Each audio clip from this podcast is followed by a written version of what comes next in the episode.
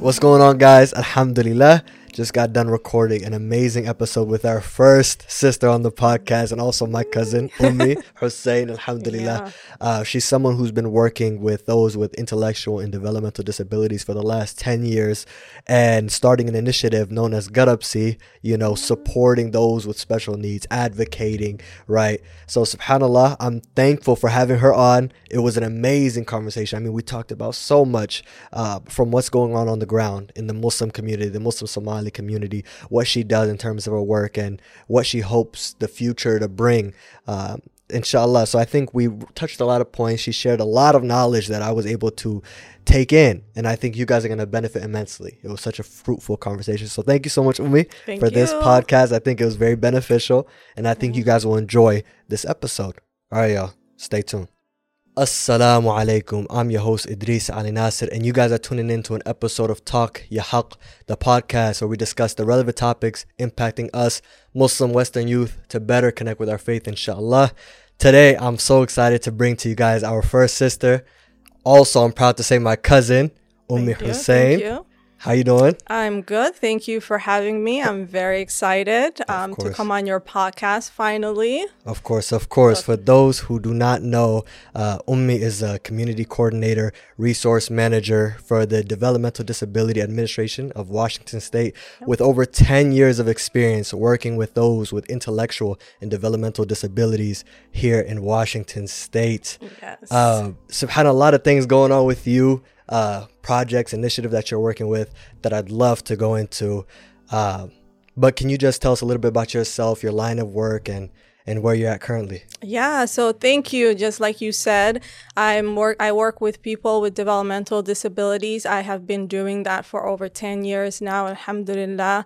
Um, this is an area that I'm passionate about. Anybody that knows me, you know, anytime they talk to me, this is this always comes into the conversation. Um, and alhamdulillah, recently I started to just um, step outside of my, you know, nine to five and and figure out what I can do for the community itself in this area because this is a this is a population that I love working with and I want to grow in this field. So thank you again for just, you know, having me and to talk about this topic which Right. is really really important and it's really neglected in our community. so inshallah um, we hope to make some headwaves here and bring more awareness and more change that's much needed here. So Excited. I'm, I'm excited to do just that, inshallah, Ummi. Um, yeah. So can you please just segue into like, how did you get into this line of work? Where did your journey begin? Well, it's funny because I say a lot of times that this was an accident for me. Wow. um, you know, growing up, uh, as you're as you know, um, I was always um, pursuing a degree. Like our families, they all they all expect us to, you know, go into the medical field, some some sort in that field, like nursing or a doctor and things like that. So my my my um, journey at the beginning was no different. I was going to school to become a nurse. Um, I was doing all the prerequisites. I was ready. I started applying for nursing school and, um, surprisingly the um, the year that I was supposed to apply for nursing school I started taking psychology classes and mind you I did not like psychology when I had to take it for nursing school so um, I started uh, taking when I went to university I started taking a class called social psychology and during that time, I was also working for an agency that serves people with developmental disability. And also, that was also an accident. I didn't know the job I was applying to. I thought I was getting more experience towards my nursing degree. And it involved, you know, helping people with medication, helping people like, you know, with day to day activities little did I know that these people were actually people that had um, de- developmental disla- de- delays, and that can vary. You know, we're talking about autism, Down syndrome. Um, so any any sort of delay or uh, disability that individuals are born with, or they get it before the age of eighteen. So to my surprise, my first day at work, um, I meet someone who has Down syndrome, and mind you, you know, growing up we're not like we don't talk about disability. We don't talk about people that look different from us. And so that's really unfortunate. And that's that's also my goal is to change that right, Right. so alhamdulillah fast forward is a long journey but allah has redirected my path. And i feel like this has always been um, my purpose in life and i just didn't know it. And um, i'm thankful that you know allah redirected me. I didn't know it at the time. I didn't understand it. But now that i'm here i feel like this is where i'm meant to be and this is where you know i'm just really feel fulfilled um, helping this community. So, long story short, I didn't apply to nursing, didn't tell my family for a while, and uh, pursued my degree in psychology with the intention of coming out and working in this field and growing my knowledge and uh, my skills, serving the people.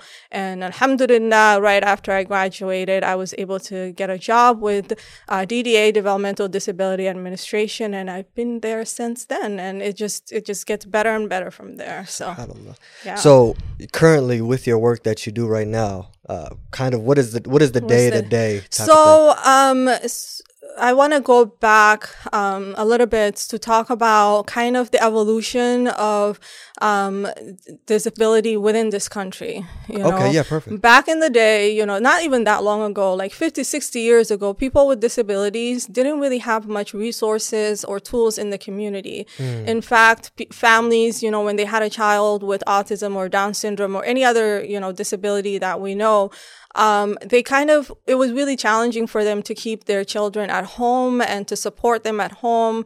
And so the, the states, around this country, they created institutions. And so the institutions were created to house these people, unfortunately. So even within this country, there wasn't a lot available. So DDA came about to serve these population within the community. And so part of our job is to help people live in their own homes, either with their families or in their apartments.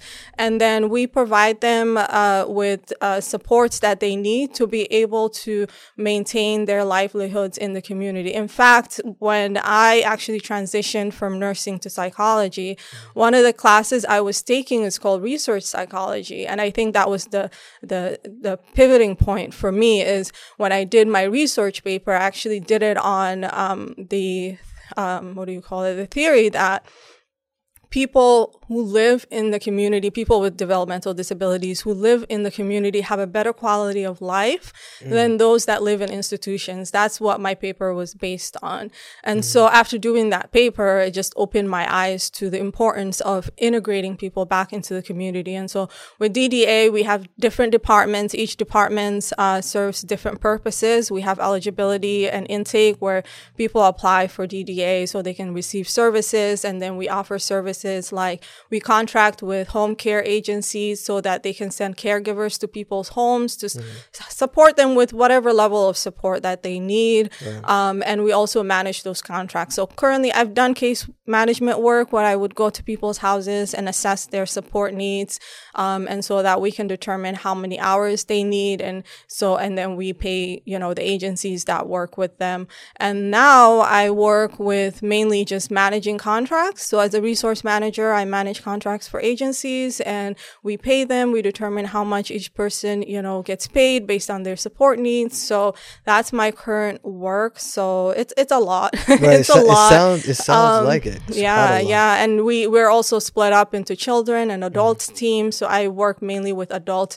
So one thing people forget is that you know we a lot of times we see kids with disabilities, and you know at school I'm sure you've seen you know kids at school, Right. but they have their own. Um, classes what we forget is that these kids grow up you know and they become adults and they get out of school and they graduate and a lot of times families they don't know what to do after the child finishes school and so working with adults i got to see what adulthood looks like for for these kids and for these you know adults that come And what does Um, what does it look like? Well, it's it's really um, it's it's it depends on the level of support that the person needs. Um, I think people sometimes you know it they don't it's hard for them to under like to understand when you are not interacting with someone with disability on a day-to-day basis like i am or even have a child with disability that you know their support needs and th- it varies but nevertheless they each can you know, thrive in their own ways. So when a child finishes school, there's still stuff for them to do um, in the community. And one of the big things that we do is employment. We we help um, we contract with employment agencies to provide coaching and assistance to adults that want to go into employment after they finish school. In fact, there is when your child, I would highly advise even like you know families when your child is about to graduate school, make sure they're enrolled in you know what's called uh, school to work programs. Mm. This is going to prepare them into going into the working field. Um, sometimes, you know, family, they're like, what do you mean? My child can't work? Like they right. need help around the clock. Mm. Um, but you'd be surprised at what the individual can do if given the chance. And, and I, that's what I see. And I really want to dive into like this sentiment. Like this is I think this is like one of the main reasons why we're doing this podcast, raising mm-hmm, awareness. It's mm-hmm. like the inclus the inclusion, yeah. right? And, and, the importance of integrating and being accepting and, and tolerant, right? And yeah. combating the stigma of dis- uh, those with uh, people with disabilities being unable. Yeah. So, like you talking about getting them jobs, right? Uh, you know, following up after school, putting them in, uh, so uh, putting them into programs where they can thrive. Yeah. Um, you know, subhanAllah, I want to dive into that more. Yeah. What do you feel like what do you feel like is this stigma that's associated either within the ummah or community at large here in the West that is so detrimental when it comes to those people yeah. with disabilities? So I want to focus on within our with our within our uh, community, our Muslim community, our Somali community, because in the Western world, like I said earlier, you know they've come a long way and they're really ahead of the game. We're really behind. Mm. We're very mm. behind. So here in Washington, people with disabilities they have rights just like you and I have rights. Right. They have rights to have access to anything that we have access to. They have organizations that provide advocacy work and, you know, support groups and things like that. And so, and, and families, you know, uh, Western families, they're really good at advocating for their kids. Like if something mm. is out mm. there, they're going to go after it and get it. I can tell you the number of things that we at the state have approved for families wow. because, you know, there's always an exception to rules and th- these families, they want the best for their kids, which is, you know, right, right, in doing so. And so within our community, we don't know this information. So a lot of our kids here, you know, they, they lack that access. They, la- they lack that accommodation, like just going back to school. I don't see a lot of, I see a lot of, um, kids you mm-hmm. know, in the children's program within our department, but I don't see a lot of adults mm. in the adult programs. Like, so once once someone becomes an adult, they have to transition into the adult um, programs, and I don't see, and I feel like it's because they just fall out because they don't know what's available, they don't know what to do. So when when someone you know becomes into that adulthood and we're talking about 18 to 21 so 21 is the and like the last adulthood age right. when someone comes into adulthood um, so i mean just just focusing on employment um, we have so many employment businesses out there that employ people with disabilities. Starbucks does it. Microsoft has Safeway, an amazing Safeway, has Safeway. You know, they do bagging or shelving, like whatever that individual is able to do. Um, I don't think we see, you know, mm. Somali people or Muslim people in mm. these areas, right? Because right. families are afraid, rightly so.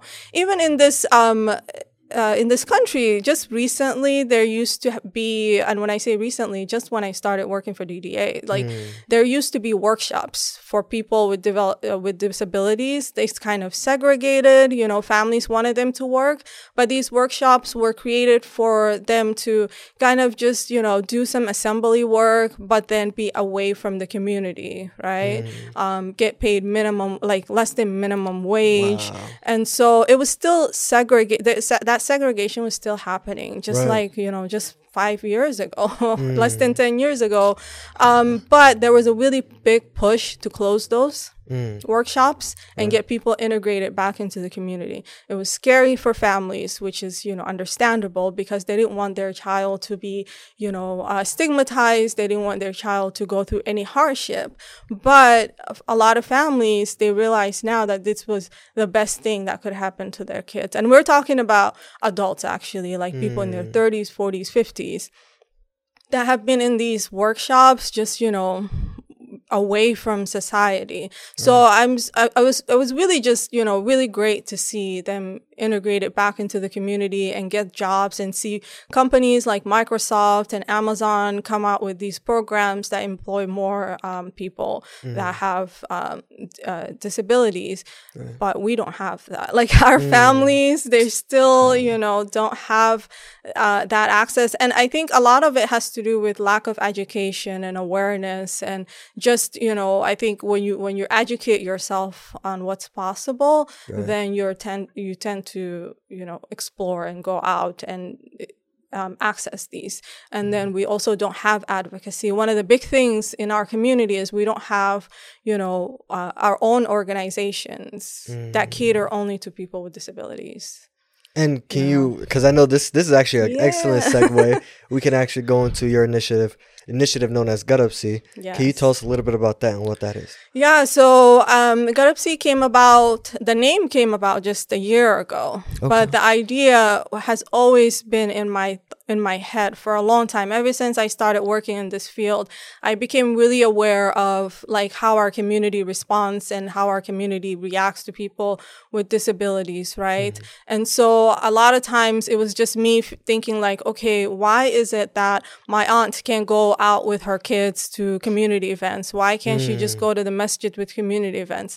And I also have friends that have, you know, um, siblings with disabilities. Like I don't see them out with them. I don't see them in our masajids, you know, and families are either, are having to make that decision of staying home with their ch- children because they don't feel um, comfortable going into these spaces. You know, just you and I, you know, we take it for granted when we go to the masajids and we don't think about, oh, you know, is this a place comfortable for someone who, for example, has a wheelchair? And um, is this place comfortable for families that have children, you know, different type, any, any disability to come and, and be uh, involved and be accepted and be comfortable? We just go in and out and we don't think about those things. So for me, I became, because I'm in this field, I became really much more aware of that, that lack of accessibility and accommodation that um, exists in our communities. So, just the past year, like, you know, the pandemic Right. put us all in a,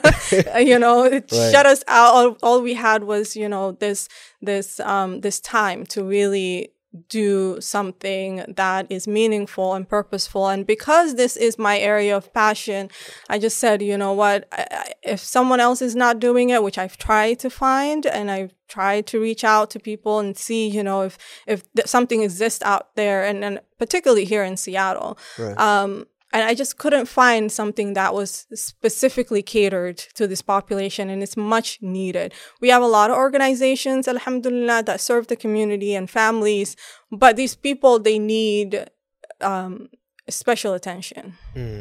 They need and what is that what is that special attention what is that the tools and and things that we can implement that you have ideas about implementing in these spaces So Garabsi came about just to do that, right? Give special attention and dedication to just serving this population. It's not a community to serve anybody else. We have a lot of organizations to do that. Garabsi is just for families and individuals that have um, all types of disability, and it's a it's a place for them to come and know that they're going to receive receive um, support and not be like sent around like go talk to this person go talk to that person. So i decided like it's time that we had our own thing um, like i said you know other people have their own organizations and they have their own support groups but we are a culture that's really reserved. Right. we don't like to mix with others especially the you know the language barrier. They don't understand you know our culture. The system. so the system uh, exactly. And so it's really for me it was really important for them to be represented by their own per- people for them to get the support that they need from their own people, Right. someone who understands them, someone who is from their community and who's from their culture. And I think, um, you know, it's it's not always comfortable for families to come forward. I understand that, Right. um, but I think it's really important for them to find a space and a place where they can trust that um, what is happening is for their best interest and for their child's best interest. Mm-hmm. And so it was. It's just me feeling like I needed to do more. Mm. I, you know, I love what I do. I work. That's great, but I needed to give back to my community because, like I said, Allah has you know, sent me in this direction for a reason. I don't believe that I just, you know, fell into this field to just work nine to five and be done with it. I feel like I was sent in this direction for a higher purpose, a purpose that I'm just starting to realize like, okay, I need to do more. I need to give back to my community. I've always, you know, um, been involved in the community and I've always, you know, liked helping people. I think even before I got into this field, helping people has always been my passion. You know, going to nursing, that's just what you do. Right. And so th- that's that's what Garabsi is all about is being that support system that that you know that organization that's going to bring um, our community that that you know what it needs for every so that everybody is included, not just a segment of our community, but everybody in our community. Because mm-hmm. people forget that these families are part of our communities, individuals are part of our communities. Just because you don't see them doesn't mean they're not around. Right. You don't see them because we don't give them the space for them to come and be comfortable in, mm. you know? Yeah. You- so it's not so much of like, they're accommodating us. This is how I see it. Mm. They're accommodating us. They're trying to make the families and, you know, they're trying to make us feel comfortable. When we should be Mm. When we making should be doing it. it should be the opposite. We should be accommodating them. and that's such a be- that's a dangerous like and i want to shift into that more like you, i remember you mentioned earlier like families uh, with withholding their children from you know going to the community going to the masjid going to the islamic school like subhanallah when you're talking about this stuff i'm thinking about personally like public education right? We did see them. They had different Yeah. services allocated just for them. But i thought about dugsi i was like i didn't see one. And i'm just like subhanallah so what is that? Is that what what is that a stigma within our community or is that just something that's just made from arrogant uh not arrogance excuse me ignorance? Right? what is Um, that? I mean, there's a there's a lot that goes into it. You know, um, it's not everything has a beginning, right and I feel like we just haven't gotten to that beginning yet. Mm, You know, even in the U.S., like I said, you know, kids. I'm sure they were not going to school. Back, Back in the day. 60 years Yeah. when they were being institutionalized, you know?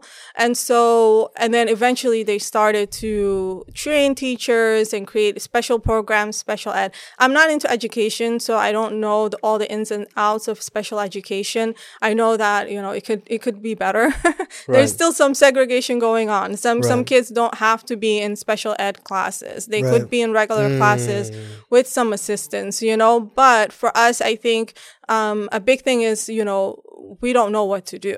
Our teachers are not trained um, to our Islamic teachers, you know, Right. Islamic schools. They're not trained to teach children with special needs. They need uh, a special way of being taught and, and some and it's special skills. You know, people get educated in special education, and I feel like our community doesn't invest in that special education training for our uh, Islamic schools and Islamic, you know, uh, Quran schools in order for them to teach you know, children with disability. This is really it's really unfortunate because then the kids are not seeing other kids that don't look like them, so they don't they don't grow up knowing and being inclusive. So then you know when they do see children with disability, they become a little you know distance Right. or they're you know make fun of them. Unfortunately, you know, and um, I myself. Um, I find this story funny now, but you know, as a child, I used to have uh, a kid uh, with uh, Down syndrome in my neighborhood, you know, back home. And I remember, like, you know, this kid would just roam around the streets, you know, just like any other kid, just walking around. But because he looked different, you know, the people with Down syndrome has have distinct different Features, yeah. futures, right? It used to scare me. Mm, You know, Right. I knew nothing about disability. I didn't know what his condition was. I had no knowledge. All I knew was there was a kid. It looked different. It looked scary to me, and so I would either turn around, go Right. back home, and wait for him to pass, Mm. or you know, walk on the other opposite. And it's not the kid's fault right. but you know that's that's what we're dealing with that's that that's what i Mm. grew up knowing so imagine actually my surprise when i first got my employment working uh, at a group home Right. the the first person i met was someone with down syndrome Wow. And I was like, oh, okay. Right. like I knew nothing. I didn't interact. I didn't see anybody, you know, much in the community. And alhamdulillah, like now I can look back and appreciate those moments, but we have our children still unaware of, you know, other children Mm, and not understand. So I think one, it has to do with educating our teachers. I Mm-hmm. think that's really, really important for our teachers to take the time and put in the effort and the resource to educate themselves so that they can learn how to educate these children. Hmm. You know, families should be able to bring their kids to the masajid. Every family wants our, their kids to, you know, um, frequent the masjid, right? Right. They want their kids to grow up in the masjid. Um, and these families are no different and find find comfort, find home, find solace yeah, in the masjid. companions and friends within the masjid. They're no different. You know, families with spe- special need kids, they're no different. Mm, And you know, so wow. I, I, I, I, to. I, agree 100% subhanallah. You know, when you talked about teaching, you know, this actually, one of the re- main reasons why I actually reached out to you is because, so for in the quarter, I took a special education course for Mm-hmm. my major. And then uh, this quarter, I'm actually also taking uh, uh, another special education course. And a lot of the things that I've been learning, subhanAllah, have been just super, super eye opening. Yeah. Uh, not only for me going back and reflecting, but also just thinking about, inshallah, my work as a few in the future. Right now, I'm an education major. Okay. Uh, nice. So, inshallah, I do hope to teach in classrooms. Maybe not in the West, but I do hope to also, for those who have listened to maybe a few, uh, previous episodes, like study the Deen and also give back to the Islamic schools, right? Yeah. With pers- with with um with an education that's rooted in theories of learning and teaching in multicultural societies and and things like this theories about teaching kids with special education knowing laws and procedures and all this and what i what i found is that subhanallah if we're going to talk about like the school system by itself um it's it's unfortunate but at least it's a lot better than our our situation and when you talk about the um the islamic schools i'm not trying to blame anybody right because that's not i'm not here to blame but it's like that that resource is not there it's not there. Yeah. but it's so critical Yep. so Yep. in the like let's like maybe look in the future in a in a hopeful side you know because you talked about how we're falling behind what would you we're hope behind. We're not. we are we are we are behind, You know. but what would Yeah. you what do you have inshallah as a hope for a future in terms of our community what do you hope to see st- things set in place that will kind of make us catch up or even exceed because as a ummah we should be the ones that are leading the forefront right. Right. and right, I talk about this. I talk about this a lot on the podcast. It's just like I'm looking at the ummah, and again, not blaming anybody, but it's like Subhanallah. Like, look at our state. Like, Yeah. We should be the ones that are really leading the forefront. Yeah. People looking at us and be like, "Wow, look at them! Social services, education, social sciences." You know. Yeah. So, what do you what are you hopeful for? What do I envision for our community? Yes. Well, um, so let's just go back a little bit to you know the like our the education system. I'm so Mm. glad you're taking that. I mean, we need more people to take uh, um, special education and also teach within our communities because they're the ones that know how to teach. You know, Mm. um, so for the for the future of our ummah, not too far off. when I say future, I'm thinking the next year or two. Yes. we should be seeing these integrations Mm. happening. And I think, you know, like you're right, we're not blaming anybody. It's just that people are not aware. Right. Like what you don't know, then you're not going to do anything about it. Mm. If you don't know that there's a need for something, then why are you going to, you know, even look into it, right? Mm. So I think the first step is to bring awareness and make our community members recognize that there's a need for this. Right. And I think step. that comes from, you know, reaching out to the families, which I'm trying to do, making them comfortable in coming out and advocating for their kids and saying this is stuff we need. You know, we we are a part of the community. We give back to our masajids. We give back to our local businesses. You should be accommodating us, and we're here, and we need this support. And so I think that's the first step is you know advocacy, so that people are aware that you know the, the individuals are here and they want to be part of their community Right. And then the second, you know, the second and the third and going on is that we need to actually make it um, an intentional effort to start thinking about, okay, what can we provide today? What can we improve on and start developing and providing tomorrow? And it's all small steps, you know. I'm not saying like just open your doors and this like everybody just come in and you know it's it's not going to work like that because we know that you know it's it's it's people with special needs they need special um attention like I said earlier, you know, they need special support. And so we have to understand what that is and also we and we understand that by asking the families, okay, what what is what is the support look like for your child and how can we help you come into these settings and be more comfortable? Um and and I think the biggest thing is for us to stop worrying about what other people are going to think. You know, Mm. Can you? That's a big thing. that's a. That's a huge that? and i think um, a lot of families this is their major this is their biggest concerns like when i've talked to you know families within our communities um, it's it's the the it's the way people react wow. You know when they come to like for example we're using masajids because that's that's the place we often go to right Right. um, when they come to a masjid with their child, they get stares, they get questions, they get these judgmental looks, you know, Mm. um, and it's uncomfortable for them. It will be uncomfortable for any of us, Right. right? Right. They don't like that. They don't want to deal with it. They don't like it. Um, families that are more vocal, they'll talk, you know, they'll they'll talk back, but eventually they they get burned out. They're tired. They don't they don't want to be explaining, you know, quote unquote, what's wrong with their child, right? There's nothing wrong with their child. Allah has created, you know, us all differently, Mm. you know, and some some people He has created with a little bit more challenge than others. But at the end of the day, we're all the creation of Allah, Mm. and we all need to treat each other the way we want to be treated. You know, we we use this wording like, oh, you know, treat others the way you want to be treated very loosely. Mm. You're tested with that when you really see people that are different from you. You know, Right.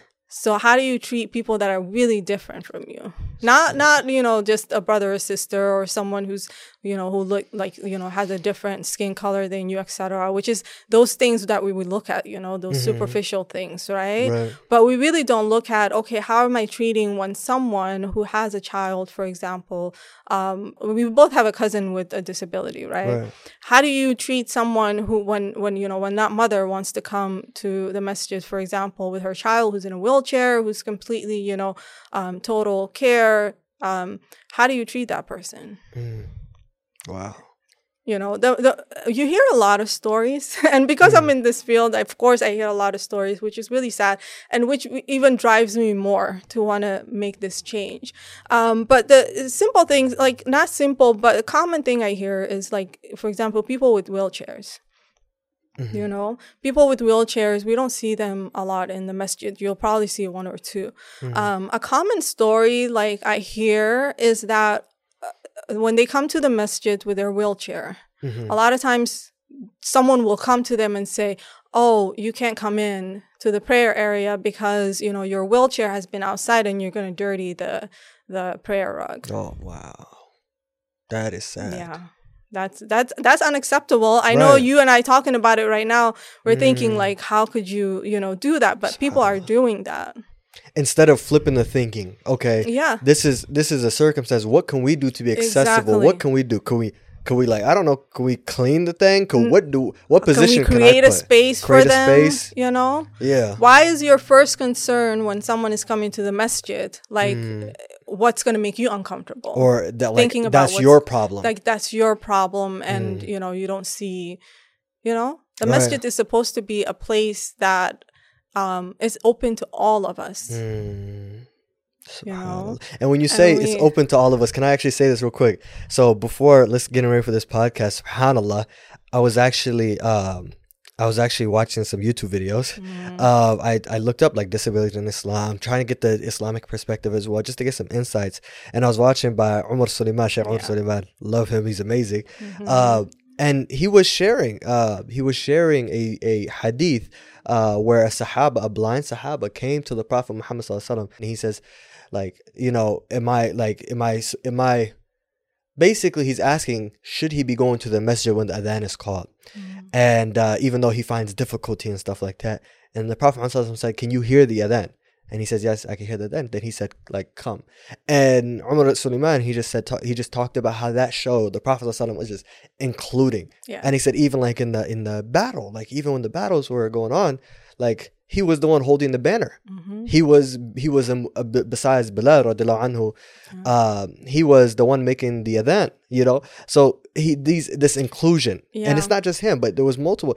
So it that just came in my head right now. we have we have a lot of narration, a lot of hadith narrations about how the Prophet sallallahu alaihi wasallam interacted with people with disabilities. You Mm. know, one of my favorite hadiths is you know when the blind man came Mm. to the Prophet sallallahu alaihi wasallam as he was giving da'wah to the elite of Quraysh, Oh, right? Um, and this is an opportunity for you know the Prophet sallallahu alaihi wasallam to bring them over right, you know and, and these are like the elite and the, Mm. and the when the blind man came to him and he wanted to hear what Right. the prophet sallallahu alaihi wasallam was preaching Mm. you know and and uh, he was like you know not any disrespect or anything but you know like any human nature like Right. you know when you're like almost so close to getting that you know to hitting that jackpot as we would call it. Right, um, and someone interrupts you, someone who's already a Muslim, and you know, Mm. it's like, and and the way Allah has, you know, sent the Quran down for this person, you know, just because the Prophet sallallahu alaihi wasallam, like you know, looked away from him and wanted to focus. Allah. You know, we hear these hadiths and we hear these narrations, and, And, we say Surah we are Abasa wa Tawalla. Subhanallah. yes. That's- Um. subhanallah. So, and we we hear it, right. but unfortunately, we, we don't live by it. And you know, I just want to also add on top of that, if the Prophet Muhammad is being reprimanded, the most beloved, Yes. the most pure, is being reprimanded just for like frowning and Yeah. turning away from a blind man who is not offended because he didn't see He didn't what's see, going yeah, on, Yeah. But Allah subhanahu wa ta'ala saw it. Allah saw it. And how about us? Like this is the Yeah. question that then becomes like, is that not a lesson to us? And how many of us have memorized that surah? Mhm, Tawalla? Like mhm. how how much of that is that a reminder that our beloved Prophet is is basically being brought into um, question here? Mhm. And how about us? Do we question ourselves? Do we do we hold ourselves accountable, Yeah. right, to those uh, our brothers and sisters in the community? And and you know, um, you know, with the hadith is always a lesson for us, right? Allah has put the Prophet sallallahu alaihi wasallam in this situation so that He can reveal these Mm. verses to us, Subhanallah. right? The Right. Quran is is for all time, for all places, and for all people. Right. You know what? Um, so it might not seem like a big deal, you know, at the time to some people, Mm. but Allah is telling us, like, how are you treating people? you know, with disabilities in Mm. our community. And that just kind of, when you said that, you know, that kind of sent shockwaves to my, you know, to my system, makes me emotional because, Mm. you know, we, uh, we're doing this in the masjid.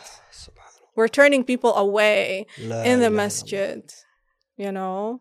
And I know it's sad. And we're not trying to blame, you know, Right. like you said, we're not doing the blame game here, but that's where change needs to start. it's a it's a call to action that hey like Yeah, we need we need to do something we need to do something about Yeah. this you know so Yeah, my, go ahead. my my drive kind of is like that's kind of my focus you Mm. know uh, one of my big focus for Garabsi and is to create that inclusion within our masajids because you know we have events we have Ramadan you know all of us you know flock to the masjid in Mm-hmm. Ramadan you yep. know we're there all the time and uh, we don't even think about who's missing out mm, wow you know wow that is so that's powerful. that's kind of my biggest thing is like i want to see families be able to bring their kids um, their adults with disabilities and come hang out too at the masjid. Come have a iftar with us inshallah you know after how beautiful the pandemic. You know it is beautiful thing and and and we're we're um neglecting a whole population here from being a part of that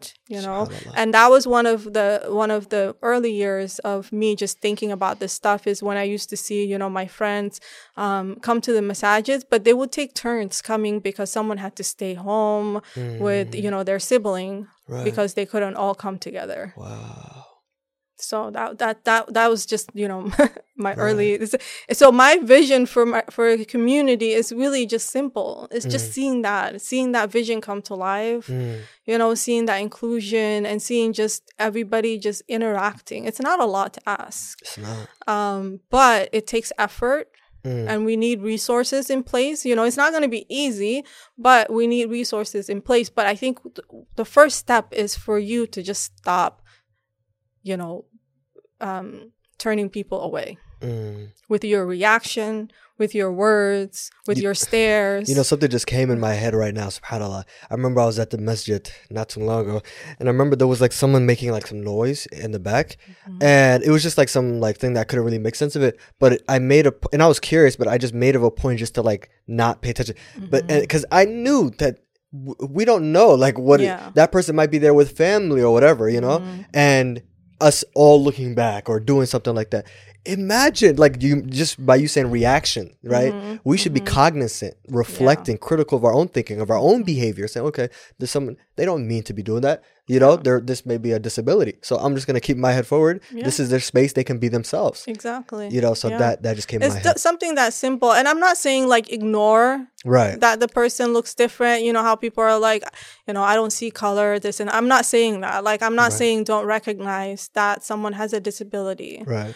but there's disability is secondary Mm, first and foremost they're human being just like you and i mm, and they have a right to be where they want to be um and you recognizing that is just saying like okay i can tolerate whatever they're doing Mm. so for you eh, you know that noise some someone else might be might have been really annoyed by that right. you know Right. and it's just saying no Right. you know i know something might be going on so i can tol- like just tolerating that Exactly. you know Exactly. and and the type of you know behaviors that people with disabilities and i'm not going to sugarcoat it some some people have really challenging behaviors Mm, but there are solutions to that. There are support systems in place for that. And one of the one of the roles inshallah i want to help with families is accessing these resources that are available to them in the community like you know within within the state or and making sure that they're giving their their child the best possible chance of being out and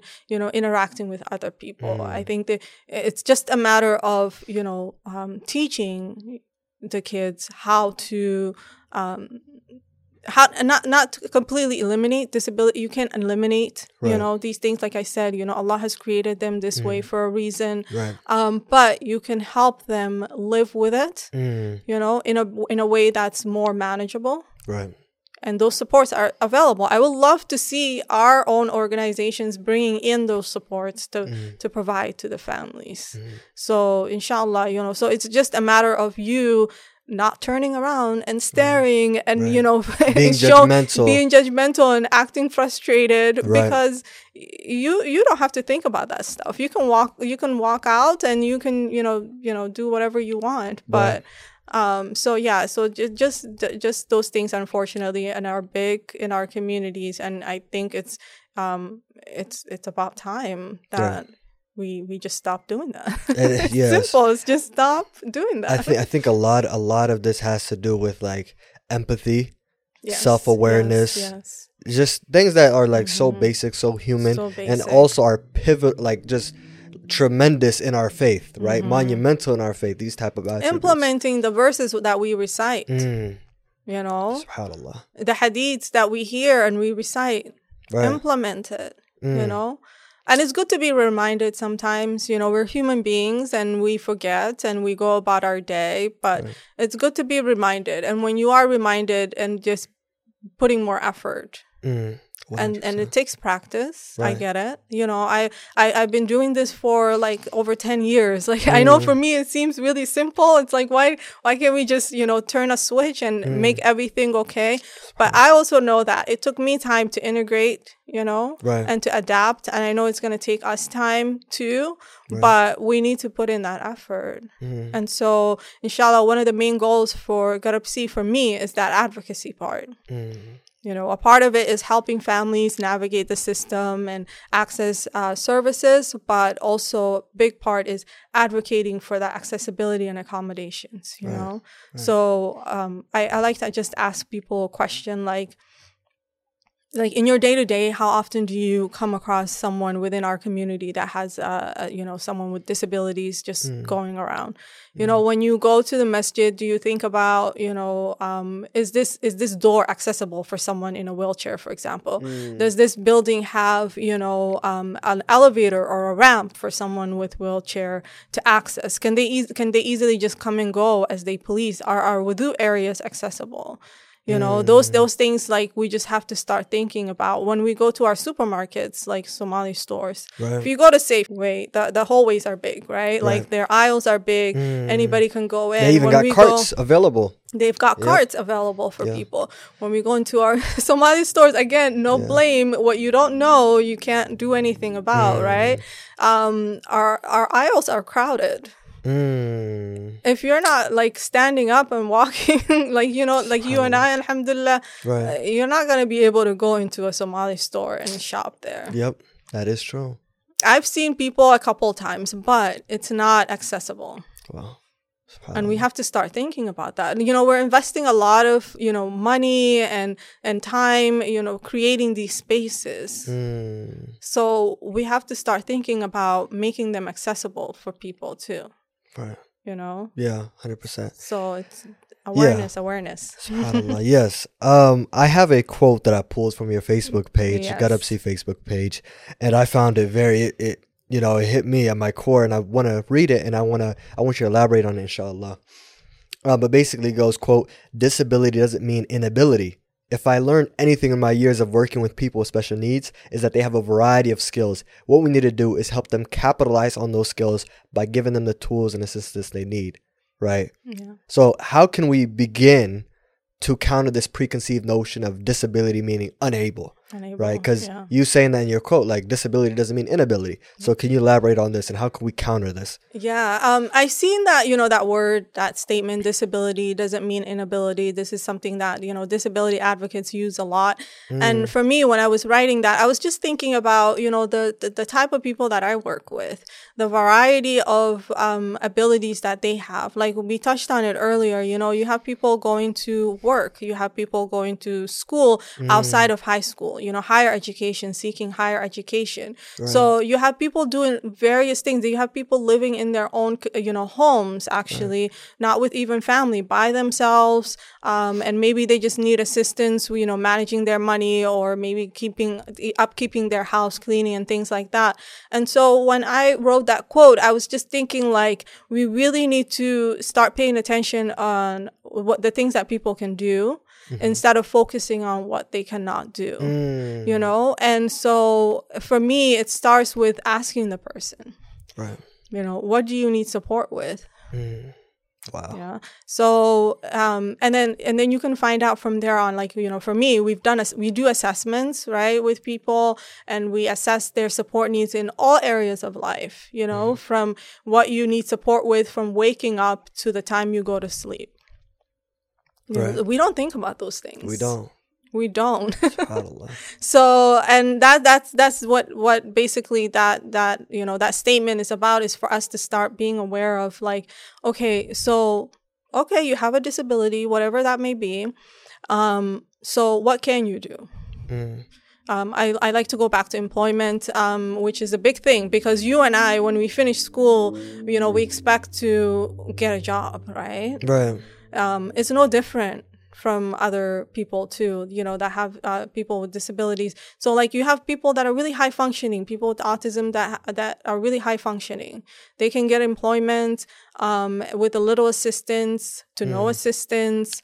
Um, you have people that for example um, seek higher education. I actually have worked with people. I do work with people now um, that go to college. They go to UW. They they live on campus. Some Um, they even go to international programs. Like I have someone right now who, um, you know, she got accepted to a, a, a program abroad. She's wow. in college, and this person is total total care in a wheelchair. Yeah. She's not able to do physical things for herself, but intellectually, mentally, she's there. Right. She can communicate. She can advocate for herself. Um, she's born with this disability that just paralyzed, you know, her from um, the waist, basically, you know, her mm. full body, except being able to communicate, writing her email, advocating her, advocating for herself for the things that she needs. She said, "I want to live on campus." Mm. You know, mm. I want to go to the school, and she has a caregivers around the clock. Wow to be able to meet her, you know, day to day activities. She has people going to school, like to classes with her to take notes for her, you know. And now she's seeking opportunities outside of the country, you know. Right. And when you when when someone like that, if we see someone like that, mm-hmm. we would automatically automatically assume that oh this person is just you know wheelchair bound and that's it she can't do anything and she mm. needs someone around all the time which is partially true mm but she's also going to be a college graduate. Wow. You know, she's going to have experiences that some of us don't have, right. you know? Right. So things like that. It's mm. I know it's, it's it seems it might seem like impossible to some people to hear, you know, but because I'm exposed to like so many people, right. I'm able to see like the, the abilities that people can have mm. if we just give them a chance to explore that. And I think that's the most important part because hearing that, like let's say there's a mom mm-hmm. listening or our parents that are listening with kids with special needs. Yeah. Let's say there are people that we know in our community who are special needs, right? Mm-hmm. Hearing stories about these, the realities of this happening, people who and I love how you're talking about capitalizing on what they can do. Mm-hmm. I mean, it's easy mm-hmm. to focus on what they can't do, right? Yeah. Maybe they need full time care, but they also are. There are some people who can actually do a lot of what they of what we can do, yeah. and and yeah. more in their own way. So it's capitalizing on those strengths to really execute on opportunities, give yes. them the opportunities, and spread awareness that this is possible, so that they can achieve all that and more. Yeah, yeah. Um, so subhanallah. Again, it just goes back to you know awareness, spreading awareness, mm. um, getting out of our comfort zones. You right. know, um, a lot of times it's just that. It's just being comfortable with what we know and staying away with from what we don't know. Yeah. Um. So yeah, it's just giving families that confidence that y- your child is able to do things if you one if you accept that you have to accept the help right. um and you know and two like it's okay to be scared mm-hmm. at the mm-hmm. beginning it's okay but then think about long term right. you know success you you want every every parent wants to see their children you know growing up and being independent mm. and thriving and taking care of themselves and not have you know not them having to worry about them all the time it will be for some people that will be the case you know mm-hmm. for some people it will be the case that they need you know someone around but also tapping into resources outside so that when you're not available mm. you know where your child or your adult child is going to go. Right. I, I I think that another thing that I really want to capitalize is like the empowerment part. Mm-hmm, I remember mm-hmm. one of my class uh kind of over the summer yes. I had to watch a documentary on Netflix. It was called Rising Phoenix. Mm-hmm. Have you ever seen it? No, I haven't seen it. It's on Netflix and it's it's amazing. It was one of the first things we had to do for our class and it's, it just came out uh, on Netflix and it is a documentary of um it's something called the Paralympics. They have it mm. um, during the um, the Olympics, right? Yeah, they have it, and it's like all these people with different physical disabilities, and the way they designed the documentary was like all these people and the, the, way they conveyed them in their story was like literally a yeah. superhero. Yeah. Like you see these people with no legs, you see these people with no arm. Well, like there was this girl who had like no um no from the from the hip down, like basically she mm-hmm. gone. Her arm, like I think it was her arms were like at the elbow gone, yeah. right? And it was a genetic disease that over time those things I think they had to get mm-hmm. amputated. Mm-hmm. And she used to do fencing And because of this disability, she Yeah. wasn't able to do that, but she actually found a way to continue to do that. And then you hear about this guy, like there was this guy, uh, this little kid from I think it was eight years old, lived through the Rwanda, I think genocide, and like he was like like chopped up bec- from this um genocide, Yeah. and he was adopted by a family in France, and this guy, Subhanallah, he had these things as a gift that was given to him Mm. that was able to allow him to run for the first time. And this guy became a Paralympics um, athlete, champion, gold medalist. And I'm watching mm. these people. I'm just like, are you serious? Yes. I'm like, I'm not able to do this. So I'm not able to do this. And here are these people who have overcome the mm-hmm. odds, quote unquote odds.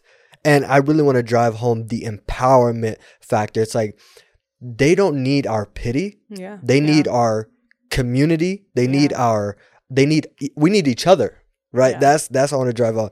And uh so how I just wanted to share and, that. and we need and if you're not going to support, I would say get out of the way. Mm, know? Wow. Yeah, Can like you if you're not if you're not going to be that support system for them, and I think that's one of the again main issues, right? People just they're always dwelling on being inconvenienced themselves. Mm, You know, like mm-hmm. when a person with a wheelchair comes into the masjid, oh, you know, you're gonna dirty the carpet.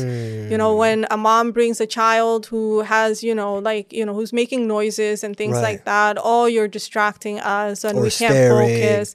Yeah, things like that. So if that's all you're there to do, then, you know, you're not helping. you're not helping. so get get out of the way. You're right. you know?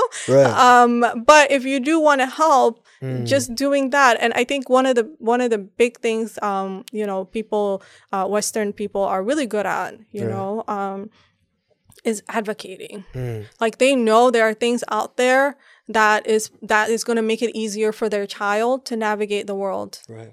Yeah um and they tap into those things i can tell you you know stories of the things that i have approved that initially people don't get Can you, you share know? like an instance? um so and and uh, the when you ask for something Mm-hmm. the first response is a no like you know why do you need this you know your your your day-to-day you know tasks are being met Mhm. but there are things available that could enhance um, the capabilities of people with special needs. For example, you know, um, someone who's nonverbal, mm-hmm. they can't communicate, right? Right. Uh, we see that often with people with autism. You have, you know, some people are nonverbal, Right. but they can learn how to use like an iPad, for example. Mm. They can use. You can teach them. They can, they can either learn how to, you know, write uh, and communicate that way, or some people can communicate through pictures. Mm. But that iPad is going to empower that person Right. to be able to communicate their needs Mhm. to someone else Mm. when they don't have it. Then they're relying on you to interpret their sounds and their gestures, which is really hard to do, right? Right. So something simple as, okay, is an iPad going to help you communicate? Mm. You know? It's- so th- those are things that we kind of do get provide to families is you know um, funding to be able to buy these iPa- ipads and uh, get apps. You have to there there are some apps communication apps that they can download. But if um somali people like i like to use just my own people Yeah. they don't know this stuff. They're not going to ask for it. Mm. and if you can't advocate for that need, then your response, the first response is going to be no. And if you're like, okay, then that's it. Right. But I've, I've seen people push for more than that, you know? okay. And it requires a lot of documentations. It requires justification and explanation. But you know, the end of the day, you're you're you want what's best for your child. You know what they need. If it's out there, go get it. So really quickly, I'm really curious. Let's say there's a fan because I know you could you've worked in Washington State, so you're familiar with Washington State. So where does one go to get those resources? Where do they look into? Um, so for starters, uh, like Washington State alone, we have a lot of different, you know, um, departments that serve different people with disabilities. So we have like aging and disabilities. That's mainly due to people who have disabilities due to aging, right? Okay. That's what we're familiar with.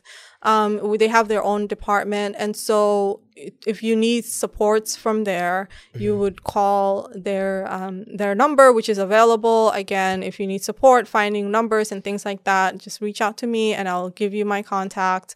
Um, you know, to put in your There you go. thing. Um, so yeah, it's it, it starts with a call. It starts with an application, um, depending on your need. For my department, um, there are certain criterias you have to meet. Uh, to be eligible, and so one of the things is like you have to be born or um, a, have a disability before the age of 18. So most common thing um, is like you know, let's say you're eight, like 16, 17, and God forbid, you know, like you had an accident and you have brain injury, um, and it's going to be lifelong condition, and that's one of the requirements is a lifelong condition disability. That's the the population that we serve, and so if that's going to be the case, and you've been diagnosed, and this is going to be a permanent thing, um, and of course, you know, everything is in the hands of Allah, but we can just go by our own human judgment.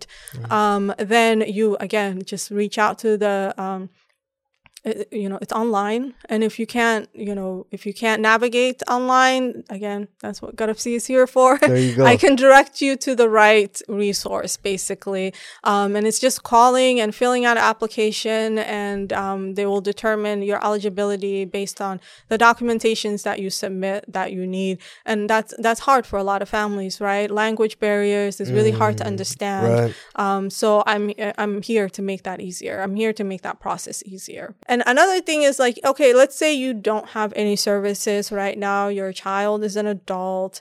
Um, they're out of school. They're home. You, you don't know what to do. Um, again, there are community activities out there that you can enroll, and it's it's for special needs children and adults. They're they're out there Right. but I would love to see us create one within our, you know, community. Right. Create an after school program or day program for adults, Mm. things like that. And that would require us coming together, like you said, you know, coming together and pooling our resources and our strengths to create um, a program for adults where they can go out in the day and just be out of the house and be around other people. And as a caregiver, you know, as a parent, you also get that break. You need that break. You know, we can we can create that. I see big things happening I, for yeah, us, you know, in the a lot of community. And so, yeah, and I would say, you know, if you are interested in getting involved, um, I would love to have, you know, I love to partner up with community members, people that um, that want to be part of this work. And um, and if you are if you're a family member with a special needs, uh, definitely, you know, you, we need you. We need your voice. Mm. You know, we need you to speak up, basically. Got you, got you. Well, Yeah. subhanAllah, I think I learned a lot. I, I want you to leave with a uh, a question here. It's a pretty it's a pretty big question. It's a call to action on such an integral and essential matter, uh, raising awareness for people with disabilities. But what message would you like to leave behind? A grand message Ooh. to wrap up this uh, to for this to wrap up this podcast. What do you think? I think we we talked about it bits and pieces over here, but uh, Right. for me, really the biggest thing is it's really simple. Mm, You know, um, treat people the way you want to be treated. mm, You know, it's I know it's easy said than done sometimes, Right. but this is what is really needed. It's we need to stop. Um, we need to stop stigmatizing disability. It's mm, not a sickness. It's not an illness. Someone people are not going to be cured from it, you Mm. know. And we need to really just remember that um, you know, as a community member, we're big on um being uh what what do you call it? A collective collectivism, Yeah. right? We're really big on coming together. It takes a village to raise a child. Um, you know, community always coming together when there is an issue right. we don't do the same for families that have children Mm. with disabilities they're they're isolated they're disenfranchised we don't think about you know what they need and we need to do that right. So just check on your neighbor you know just your neighbor. We're all uh, you know so many of us have neighbors that have a child with disability. I've had you know one. Mm. check to see what they need help with. What do you need support with? Teach me about you know your child's disability so i Mm. can be a better support system for you Mm, you know right. so individually that's just what we can do is just reaching out to your neighbors. Stop like you know labeling people. Stop just you know um again i will repeat this again and again because it Mm. happens again and again. Mm, you know just stop with the judgments stop with the questions. If it's not a helpful question don't ask. You know don't Mm. say something like what's wrong with your child you know can you imagine That's such a hurtful question. it's offensive Right, you yeah. know? So as a community member and our community leaders Mm, let's talk about it. Mm, talk about disability. When you have events when you have your khutbas talk about it. Mm, you know we talk about a lot of things. We talk about our youth and the issues that are going on um, and that's great. Right.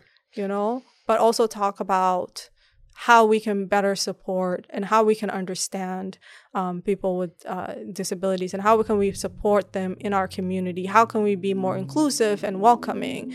Um, so i know that's that's a lot but honestly it's just one thing. Mm, you know it's just be, being being inclusive and supportive for your com- for your community members. Right. you know one thing i want i would love to do is hold workshops workshops um, where you're educating the community in general not just people with disabilities and their families because they already know. They're dealing with this on their day to day but you and i who don't have you know um, you know siblings or kids with disability you and i are the ones that need to learn. Right. how do we better interact? Right. how can we be that support system? Mm, so Garabsi, again, it's all about advocacy, inclusion, and support for people with disabilities within our um, Somali and Muslim communities here in Washington. Um, again, if you want to be involved, I do have my Facebook page that I just set up, so that's up and coming. And so, inshallah, I, I, just see, uh, you know, this this this is for the community. This is not for me. I feel like I'm just a, a vehicle, you know, to bring this change into our community, right. and we all can make that difference. And what is the next direction as of now for Garabsi? So the next direction for Garabsi, inshallah, I wanted to start hosting a Q&A sessions, monthly Q&A sessions at the end of um, every month, the last Sunday of every month. I want to just do, you know, one hour of Q&A. So if you have any questions, just hop into my Zoom. I'll give you the link for, for you to post there um, and uh, start hosting community events com- uh, for the community members. So workshops, inshallah. I would love to do it at our masajids because that's where people come. Mm, That's where people need to hear. right. Um, so I w- would love for our masajids to be open to this Mm, because we need their support. we do. We, do, need their support. we do. um, and yeah, and then just go from there. You know, uh, just just bringing these voices out, bringing the Mm-hmm. families, giving them a voice.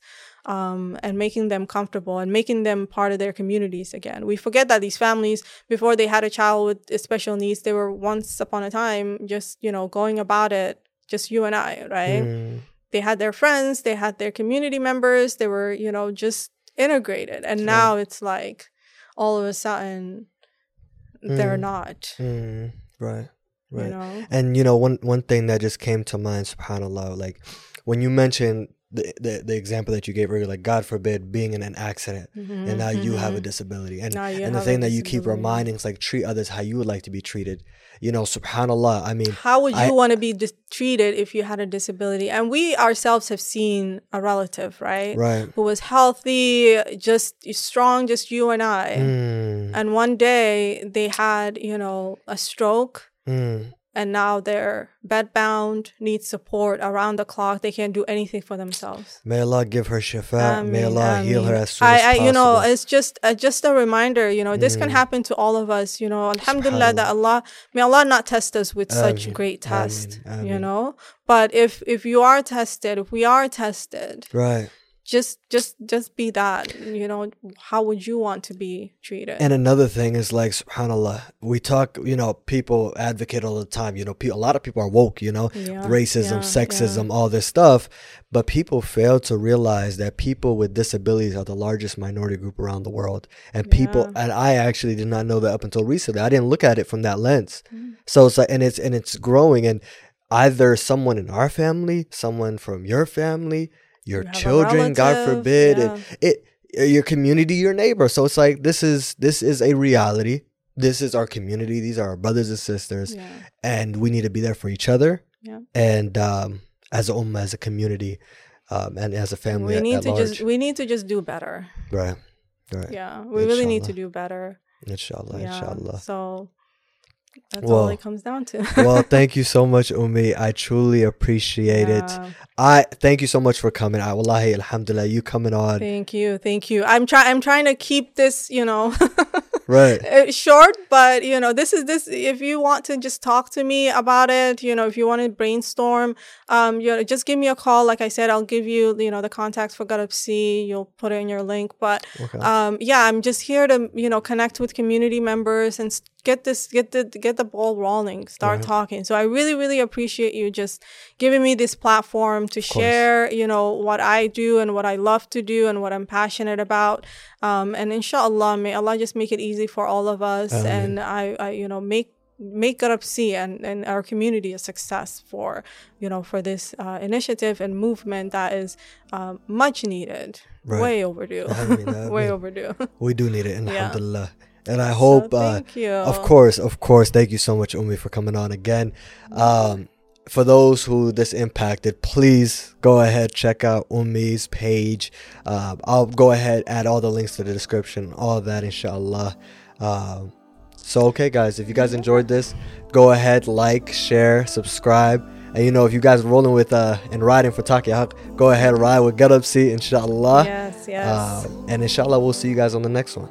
All right. Alaikum, alaikum. everybody.